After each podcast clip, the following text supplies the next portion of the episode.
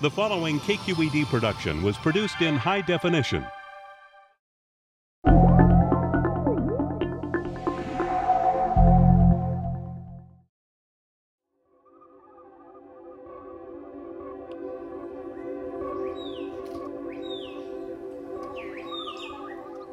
Twelve hundred years ago, the largest and most powerful of the ancient Maya cities of its time rose out of the jungle in what is today Mexico's Yucatan Peninsula.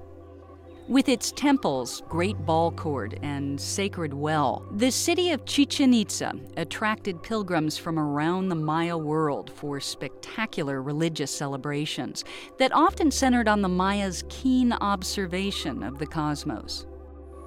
That understanding continues to fascinate us to this day. Centuries after the peak of the Maya civilization, technology developed in the Bay Area is helping to shed light on the astronomical discoveries of the ancient Maya. And it's giving the Bay Area's immigrant Maya community new tools to connect to its history. Being from there and knowing that your ancestors uh, built that pyramid, it just brings some feeling of connection with those places. You know, it just makes your imagination fly. Bay Area researchers are using state of the art laser scanners to recreate Chichen Itza's buildings and the ways in which the Maya used them to observe the stars and planets. These 3D digital images are the basis for a new half hour film about Maya astronomy called Tales of Maya Skies.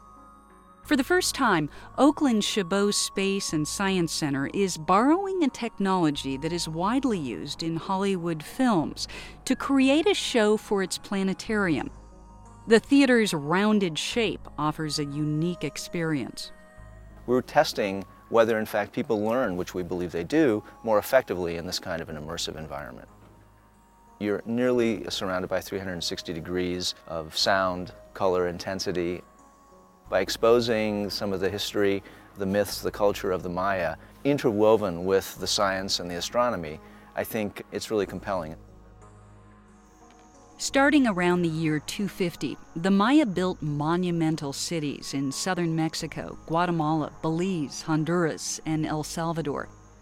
But by the time the Spaniards arrived to the Americas in 1492, overpopulation, political unrest, and war had led the residents of most of these cities to disperse.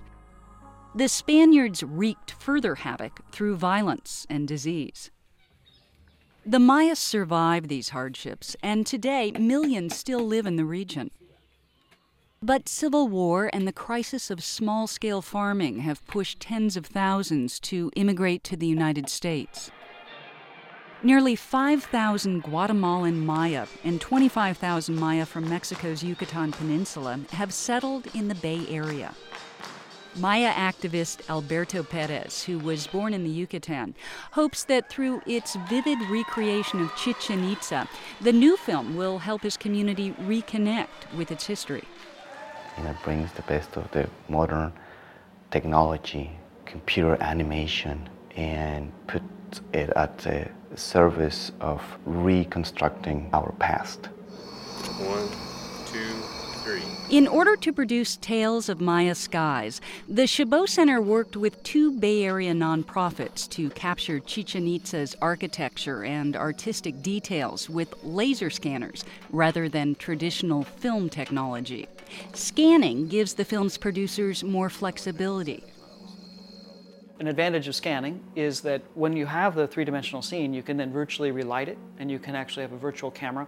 And that camera you can place anywhere you want. And you can have sweeping views. You can do aerials that you, you couldn't possibly afford. Kevin Cain is the director of Insight, the Emeryville nonprofit that supervised the scanning in Chichen Itza. His company carried out the close range scanning of the glyphs, sculptures, and artwork on the buildings with super fast lasers that pick up the location of each point on an object's surface, creating a cloud of points. It's like a transit that a surveyor might use, but instead of picking up one point at a time, you pick up probably hundreds of thousands of points within a minute, and actually, as you start aggregating those into a cloud of measurements, you have billions of points. The 3D images of each of Chichen Itza's monuments were created by an Orinda nonprofit called CyArk, using a long range scanner created by its founder, Ben Kacyra. And, and how many seconds is it going to take? Uh, 39 seconds. He originally designed the scanner for his engineering work, but a childhood spent surrounded by the archaeological treasures of northern Iraq and the recent destruction of monuments in nearby countries eventually led him down a different path. This shocking footage from Afghanistan, recorded exclusively by the Al Jazeera network, greeted Kacyra when he turned his TV on in March of 2001. The Buddhas uh, in Bamiyan, the magnificent statues, were blown up by the Taliban. It had to affect you. It, it tore your heart. You know, how could this unique thing all of a sudden disappear? Uh, the human race is it's part of our memory and part of our memory just vanished, gone. So Kacyra started CyArk, a nonprofit working to create a digital trove of irreplaceable sites worldwide. Kacyra approached officials at the Chabot Center about projecting clouds of points in their planetarium, and soon had them interested in adopting the technology for a film. Laser technology allowed the creators of Tales of Maya Skies to describe the Mayas' astronomical accomplishments through breathtaking animations. The Maya carefully charted the sun, for example, and their tropical latitude gave them a unique vantage point.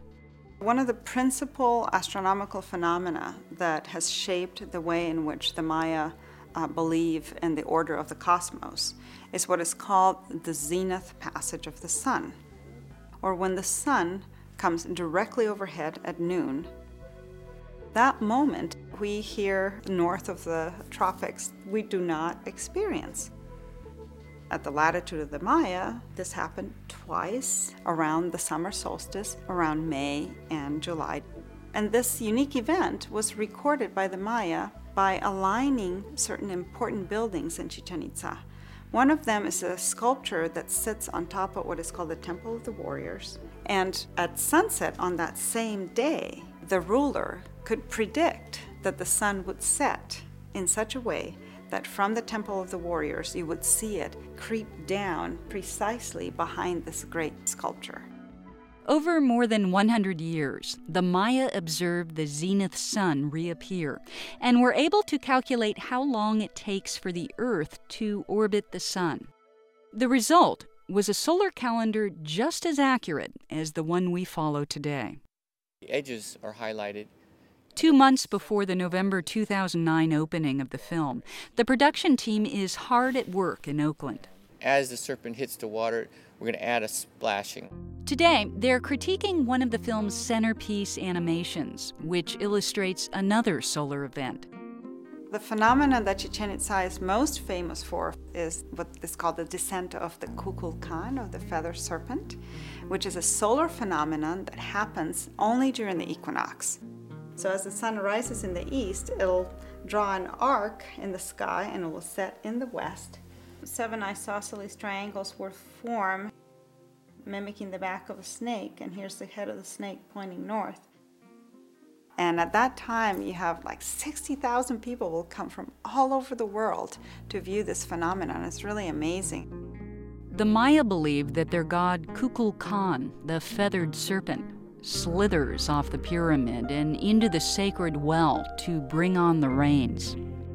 Because their written record was destroyed or lost to the elements, many questions remain about whether the Maya who built Chichen Itza intentionally aligned their buildings to record the movements of the sun and other celestial bodies.